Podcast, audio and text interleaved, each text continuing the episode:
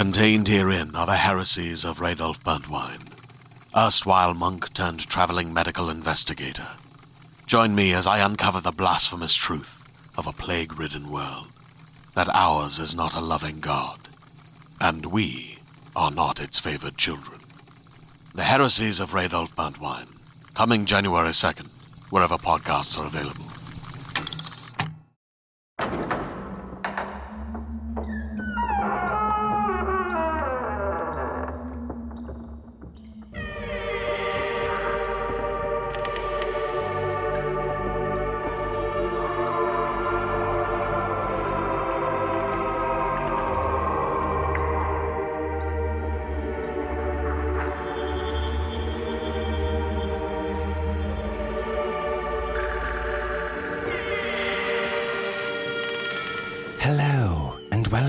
To Halloween special, episode 262. The Drabblecast is a weekly audio fiction magazine that brings strange stories by strange authors to strange listeners, such as yourself. I'm your ghost, Norm Sherman. Well, another year, another Drabblecast Halloween special. Another night sitting around eating candy straight from the bag and ignoring the goddamn doorbell. Just another tradition I like to celebrate called F you, I paid for it.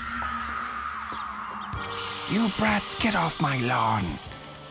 Boo, humbug. That's right, folks.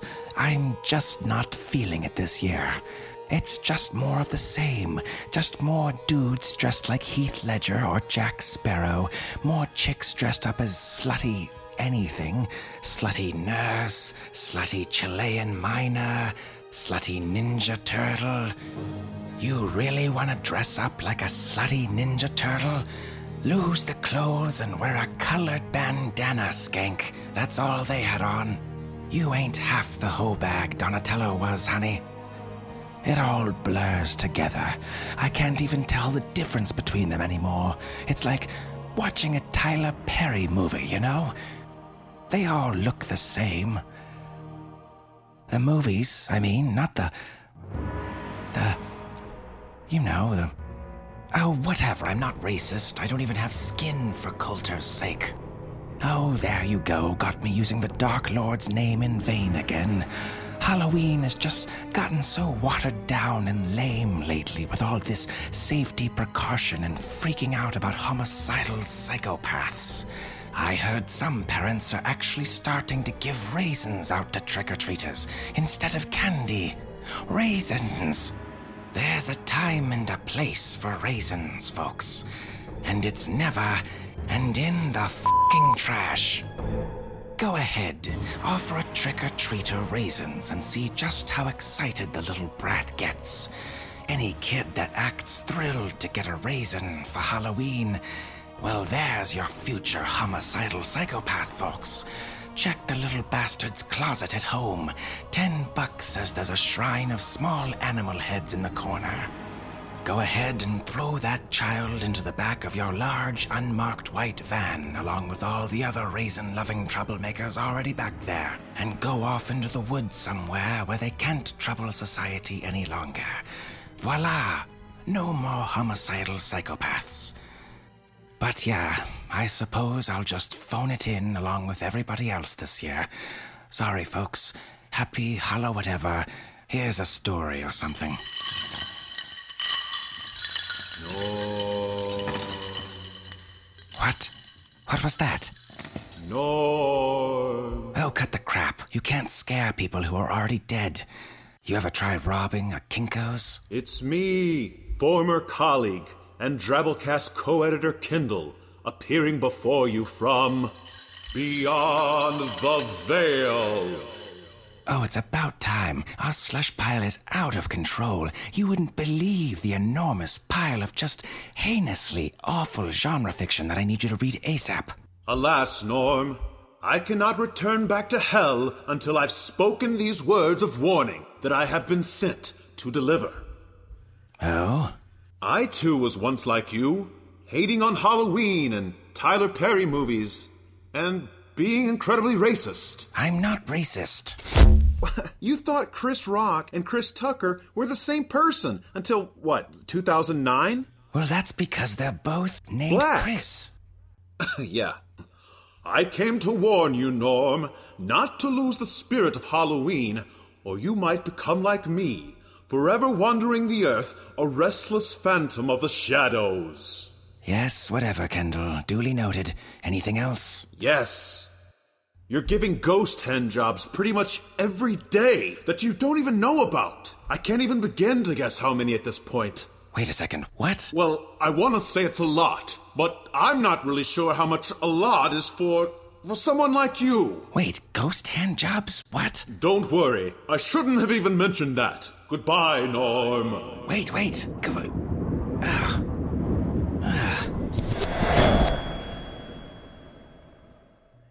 Now what? Hi, Norm. I'm the ghost of Halloween past. Oh, God, seriously? I'm here to remind you of what Halloween used to mean to you, or something. Look around you, Norm. Look where you are. Why, that's my bedroom, and that's me in bed.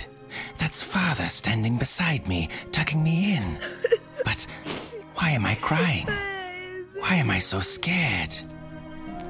Well, son, I don't know what else to tell you. I'd like to tell you that everything's gonna be okay, but let's be honest. We're dealing with a closet that has a goddamn monster in it. Why, it's it's proper parenting. My dad's not being a pansy ass bitch. Instead, he's teaching me not to be one. Remember when Halloween was the one day of the year when your parents would let you go out and do the two things that they always said would absolutely kill you? Staying out after dark and taking candy from complete strangers? You mean before daytime trick or treating and all these ridiculous safety considerations? Running free, the constant thrill of being raped, robbed, or poisoned, always nipping at your heels? Back then, eating a bag of candy corn was like a fun game of Russian roulette, where it was anybody's guess which piece had the razor in it. Maybe none? Must be hard fitting a razor blade inside a piece of candy corn. Maybe all? Practice makes perfect. Halloween used to be a time when functional alcoholics and dangerous lunatics from all lurchings of life could come together and scare the shit out of absolutely everyone, no matter what. Why, look out that window just over there. Is that my old next door neighbor, Old Man Applegate, packing cyanide into fudge? Hey, that's not where cyanide goes. Look over there in his driveway. It's Johnny Darrington, that mean old bully from grade 7. Why is he throwing toilet paper on the lawn and smearing poop on Old Man Applegate's front door? Doesn't seem very resourceful, does it? Maybe he's being ironic. But why? Well, Norm, because the calendar says October 31st. Those two have both been looking forward to this for months. Wait, are you saying Old Man Applegate's going to poison Johnny Darrington's fudge? Whoa, now, let's not go jumping to any he said, she said conclusions about who wants to do what to that little Darrington boy's fudge. But yeah, he's, he's gonna poison the shit out of that kid. And you're just going to sit idly by while some disruptive snot-nosed seventh grader gets poisoned by some crazy old coot? Norm, you ever think about the type of person who would want to put cyanide in fudge? The type of person who'd actually want to make something already bizarrely confusing like candy corn even more puzzling and convoluted by adding razor blades? Who out there could possibly dislike children enough to endure all the hassle and rigmarole of anonymously eliminating them one by one each year with needlessly small half sized candy bars? With arsenic in them. Parents, Norm. Parents. Have a little empathy. But I don't have any kids. Ah, but they seem so lovely. Time to hit the present. Hi, Norm. I'm the ghost of Halloween present. But you look the same as the last ghost. Yeah, I heard you were totally racist. No, I, I just. They tell me I'm supposed to show you around modern day Halloween or whatever, convince you that some things have changed for the better while tactfully neglecting to remind you of the countless aspects that have unfortunately faded into eternal extinction. Ah, f. No, it's fine. Heath Ledger, slutty turtles, I get it. Do you? Because by the bored stiff way you just said slutty turtles right there, I'm thinking you might not fully appreciate one of the best things about Halloween present. Ninja turtles? Exactly. You see, real turtles don't wear anything, even when it's cold as a motherfucker outside. They're totally naked. That purple bandana Donatello wears on his face, it's basically lingerie. Turtle lingerie. The only thing separating him from all the other naked turtles out there. Well, the bow staff. Halloween uses the same formula as the internet, Norm. You've already seen the people acting like assholes and kids getting access to stuff they shouldn't and otherwise never would have part. Now let's talk about anonymity mixed with sexual depravity. Check, please. Who cares if costumes all look basically the same and are only separated by primary colors these days? It's a holiday, dude, and without those costumes, turtles are just turtles, skanks are just skanks, and they're all just naked. Hmm. God, I'm awful at this. Shittiest ghost ever, sorry. No, hey, it's. I'm just- Just. God, just No, it's. just go on to the future or something. Well, now, come on. I'm- Leave me! Hi, Norm. I'm the ghost of Halloween yet to come. And I'm from the future, so you couldn't possibly have ever seen me before. You racist dick. Oh, seriously? Look around you, Norm. This is the future of Halloween if you continue to just phone it in. But why are all those children unconscious and hooked to machines? Because it's the year 2190, Norm, and that's where we hook children now. You see, in the year 2013, people decided to just start mailing each other candy on Halloween. It was safer than trick or treating. You didn't have to waste money on stupid costumes, and fat kids no longer had to face the threat of hills or inclines while foraging for sugar in the wild. But then, in 2015, when email finally killed the United States Post Office, parents decided to just dim the lights, put on Michael Jackson's thriller, and hook their children into sucrose IVs for the night. As time went on, intravenous sugar infusion technology got more and more advanced, and before you knew it, machines had become sentient and revolted, harvesting all that sugar induced child hyperactivity as energy to fuel their massive deadly weapons of war against all mankind. Kinda sucks. Okay, okay, I've seen enough. You can take me back. Are you sure? You just got here. Stick around. National Treasure 184 just came out in theaters. Dear God, really? That's horrible. But how the hell is Nicolas Cage still making movies? I don't know, Norm. I just don't know.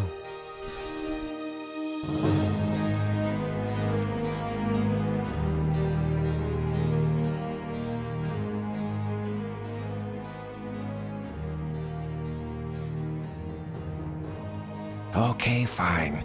I suppose, if anything, just to prevent a dismal future of Skynet post apocalypse, we'll do this right again this year.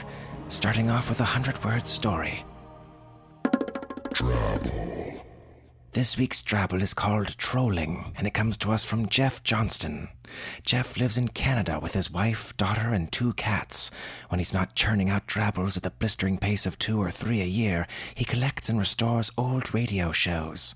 Jeff's favorite source of oldies is the Internet Archive at archive.org, where you can also find video classics like Reefer Madness and VD is for Everybody.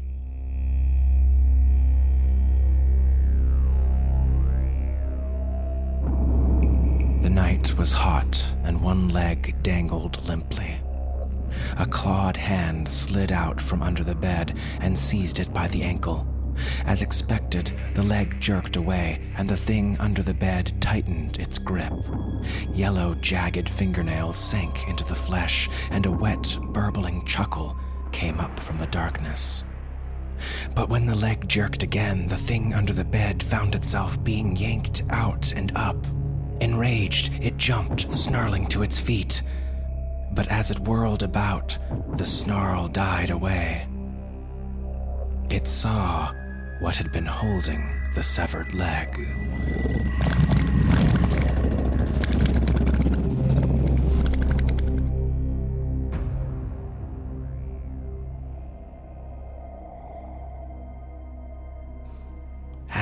Leads us to this week's story an interesting nod to the patron saint of weird fiction, H.P. Lovecraft, called My True Lovecraft Gave to Me by Eric Liss.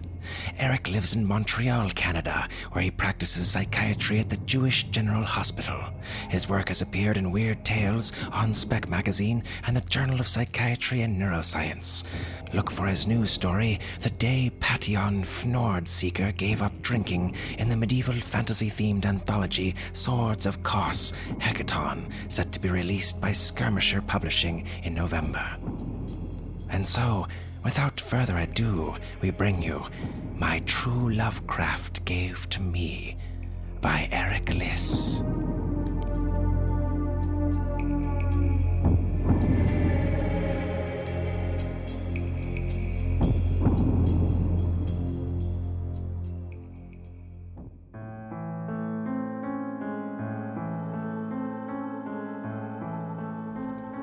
Dear Mr. Kugelmacher, This letter is to inform you of my resignation. As you know, I've spent the last 15 years of my life working in your department store, from the age of 12 when I was hired as a stock boy, to my years spent in the jewelry department, to my time in management. I have loved working here, and I am very sorry to leave, but I fear that if I remain any longer, my health and my sanity will be forfeit. Perhaps if I explain the events of the last two weeks, it will become clearer why I have to quit. It all began some 12 days ago when Mr. Austin, one of your regular customers, came to the store. Because I happened to be on the floor at the time, I walked over to him to say hello and ask if I could help him. Mr. Austin had something of a manic air about him and animatedly told me that he had conceived of the perfect holiday gift. I remember smiling at him in a friendly and encouraging manner, as this sounded quite profitable, and assured him that we would almost certainly have whatever it was he was looking for. What did he ask me to show him, you may ask? The pets department, of all places. More bemused than perplexed, I walked there with him, where he spent some minutes examining the birds before proclaiming that we did not have the right type. We have a fine selection of birds, as one would expect from your store parrots, budgies, canaries, cockatiels, finches, macaws, and even pigeons that month. But Mr. Austin insisted that only one type of bird would do a partridge. I immediately saw my error. Clearly, he was looking for something to serve at a meal, and not a pet, despite his initial request. Why else would someone wish to buy a pheasant at the holidays? Well, we had no pheasant in stock in our food department, but because he was a long timer and loyal customer, I arranged with ordering that they would procure him some quails, which he seemed to feel would be sufficiently close. It would be expensive for us to order the twelve quails he says that he absolutely must have, but that is what we do as a quality shop. I later overheard that on his way out he had stopped in gardening and purchased some twelve Pyrus communis saplings. At the time, I took the recurrence of this number to be a coincidence, but in retrospect, I see this was too much to hope for. The very next day, Mr. Austin returned. He had a haggard look to him, but the same manic energy. I again greeted him and asked what I might help him with, and to my confusion, he again asked to see the pets department and the birds. He became extremely agitated after looking through the wares. Without explaining what he was looking for, denying only that he was looking for more quails, he asked me to take him to the food department once more. When we got there, he asked if he could order Streptopelia turtur. Imagine my shock. Here was this gentleman asking our food department to order doves for him. Well, this simply would not do. I asked if he might be happy with some pigeons, and he considered it and said he would need twenty two of them. I confess, I was speechless. Sensing that perhaps logic was not Mr. Austin's first priority, I led him to the book department, where I took up an encyclopedia and looked up Streptopelia turtur to see if I could find something similar we might provide him. And to my good fortune, the solution was in the book department itself. I sent him home with 22 copies of Down in the Bottomlands and imagined, indeed hoped, that I had seen the last of him. The very next day, however, Mr. Austin was back. He looked haggard and disheveled, as though he had not slept, and it appeared that he might be wearing the very same clothes which, on reflection, he had wore to the store the previous two days. This time I made certain I was the first employee to reach him, not to say hello, but for fear of what new strangeness he would ask. My fears were allayed, fortunately, when he said simply that he was here to order some chickens. This made sense, at least. Quails, even twelve of them, would not feed a large dinner, as I had decided Austin planned to host for the holiday. Even when he had required thirty of them, I merely smiled and nodded and ensured that he pay in advance, and hustled him out of the store as quickly as possible. On his way out, though, Mr. Austin paused, as though deep in thought, and asked us if we'd sold blackbirds. I apologized and said we did not, and to lighten the moment, asked if perhaps he wanted four and twenty of them baked into pies.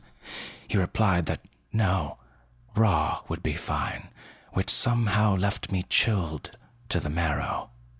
He did not return the next day, but did the day following, his clothes torn, his face covered in scratches, and several black feathers stuck to the bottom of his shoe. Seeing that he was drawing stares from other customers, I hurriedly took him to the jewelry department, sold him the forty gold rings he insisted on purchasing, and very nearly clearing out of stock, might I add, and sent him off home as quickly as I possibly could. From this point on, the situation rapidly degraded. I made certain that I was by the main entrance every day at precisely the same time, so that when Mr. Austin arrived, as he invariably did, I could meet him and bring him around to the side of the store where he would not upset the other customers. To tell the truth, though it goes against my every instinct as a merchant, I very nearly sent him away when he showed up on that sixth day, reeking and dirty, asking us to provide him with no fewer than forty two live geese but he paid in cash, and who am I to say how many birds he needs to feed his guests during the holidays? Perhaps he's preparing food for a hundred men, I thought, or donating fifty meals to orphanages. Conscious of everything you had taught me, sir, I persuaded him to accept frozen geese together with eight cartons of eggs, took his money, and sent him home. Before he left, I suggested that he could meet at the side door for any future purchases he wanted to make, to which he happily agreed. The next day we were closed for the Sabbath. I returned home, and my day had no further disturbances to my peace and quiet until I sat down with the evening paper, on the fifth page of which was a story about the carcasses of birds that were being found around the town. Blackbirds a few days ago, all the swans in the park this morning. Surely this had nothing to do with Mr. Austin, I told myself, but I did not truly believe. How much longer could it go on? I asked myself. When we opened the store again on Monday, Mr. Austin arrived at the same time as always. He had changed clothes since I last saw him, though he wore his Sunday best, and I suspect he had been wearing it since at least the day before.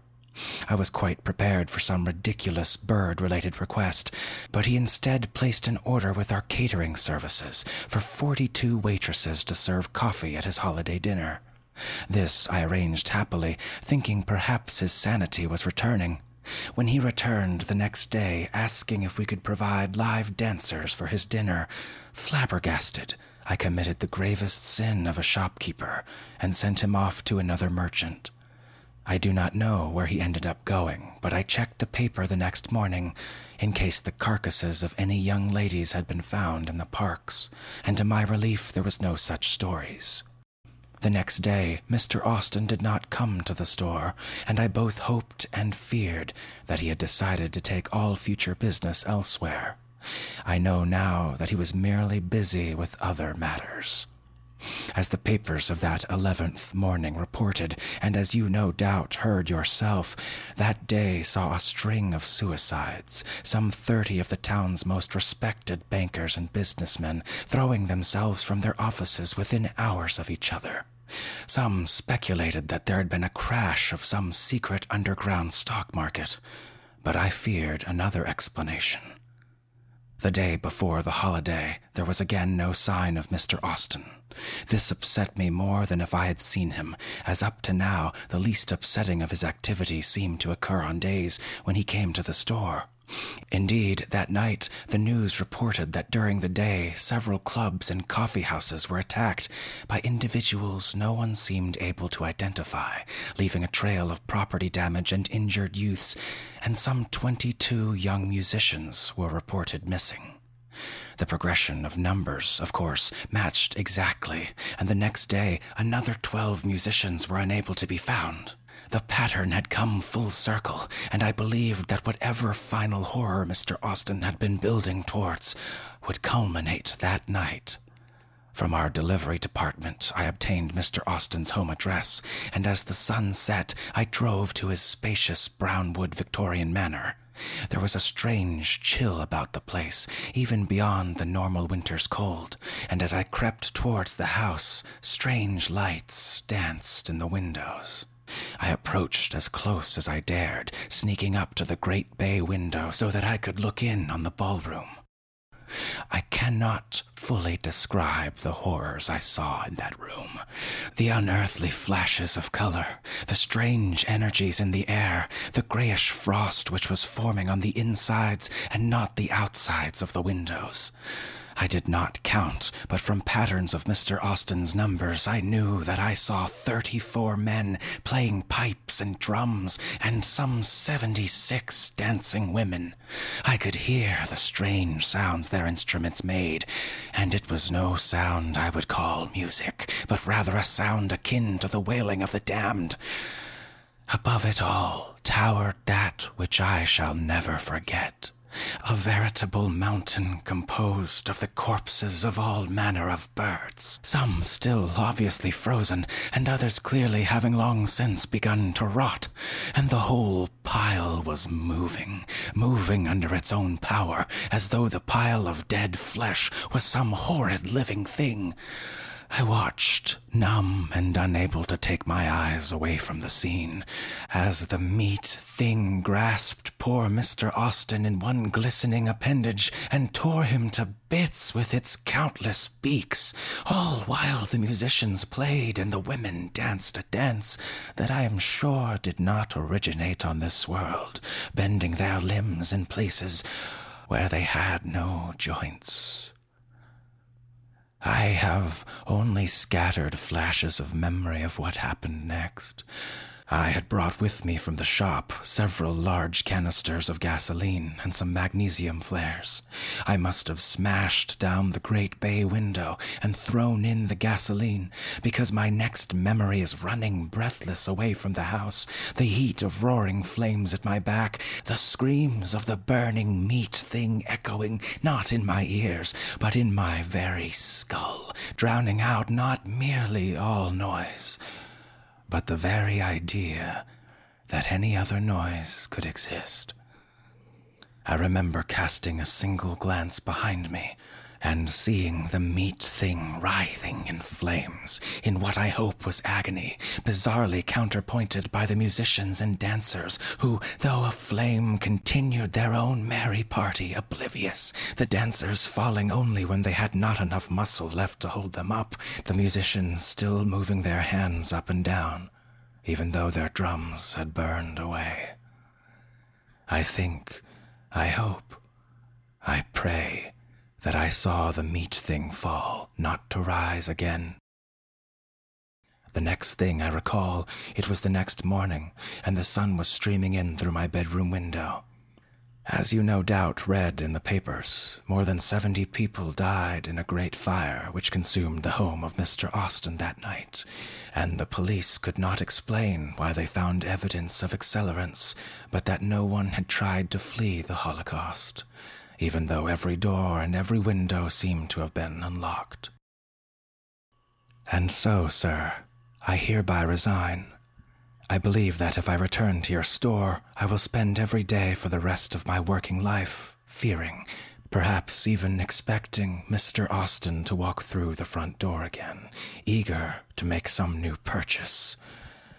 I see horrors everywhere I look now, and I shall never be able to erase the sight of the burning meat thing from my memory.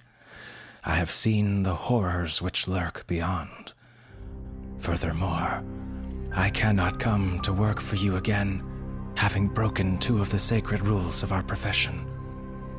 I stole merchandise, and I perhaps killed a valued regular customer. I honestly do not believe that being merely torn apart ended his life, you see. Thus, confident that you will not believe a word I have written here, I thank you for your years of employing me, and I bid you a fond farewell.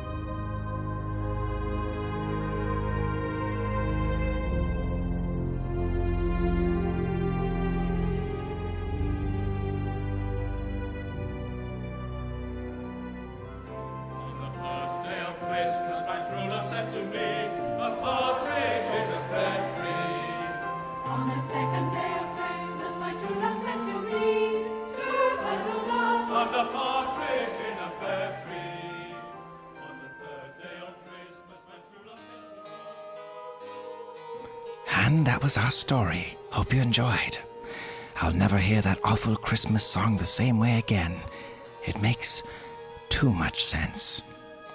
You don't have to get us all that nonsense this Halloween. A simple donation will do to keep our little podcast going. A monetary donation, of course, although I can't really see us turning down 36 dancing maids either.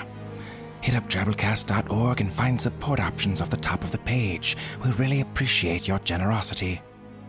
Let's go now to our 100 character story winner this week, hand picked from our discussion forums at forums.drabblecast.org, where we regularly select a winning story each week, tweet it out early on our Twitter feed at the Drabblecast, and run it at the end of the show. This week, knocking it out with another win for the second week in a row, is Algernon Sidney is dead. With this one. The heroine of the story was a caretaker at a cemetery. The character was not well received, but she kept the plot intact.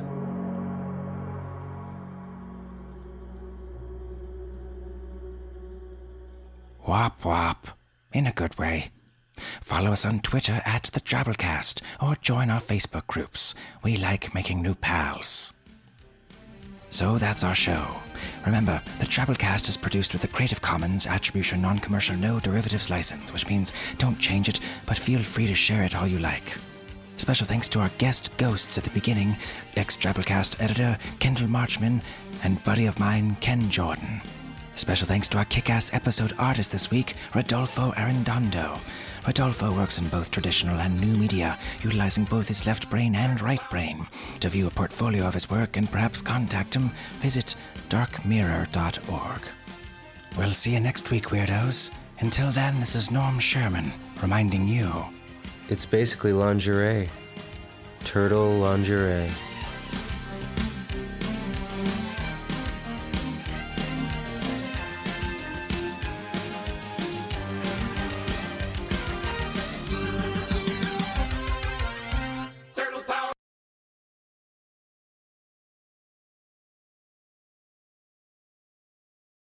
Hey there, this is Justin Bartha. I made a funny new podcast, King of the Egg Cream. It has the greatest cast in the history of podcasts with actors like Lewis Black, I'm torn by my feelings for two women. Bobby Cannavale, You can eat it, or if someone hits you, you can put it on your cut. Melanie Lynskey, I wonder what these marvelous things are that look just like boiled chicken feet. Jason Ritter, I can break things and pick locks and kill people. Michael Stuhlbarg, The whole point is to inspire people that they should make themselves better. Ari Graynor, No, don't whet its appetite. What are you, an idiot? me, Justin Bartha, That's not just any egg cream, that's a Lemke's special. and all narrated by the hilarious Richard Kind. This is the story of Harry Dalowitz and how he rose from nothing to become New York's King of the Egg Cream. So if you like funny true stories, come listen to King of the Egg Cream, available wherever you get your podcasts.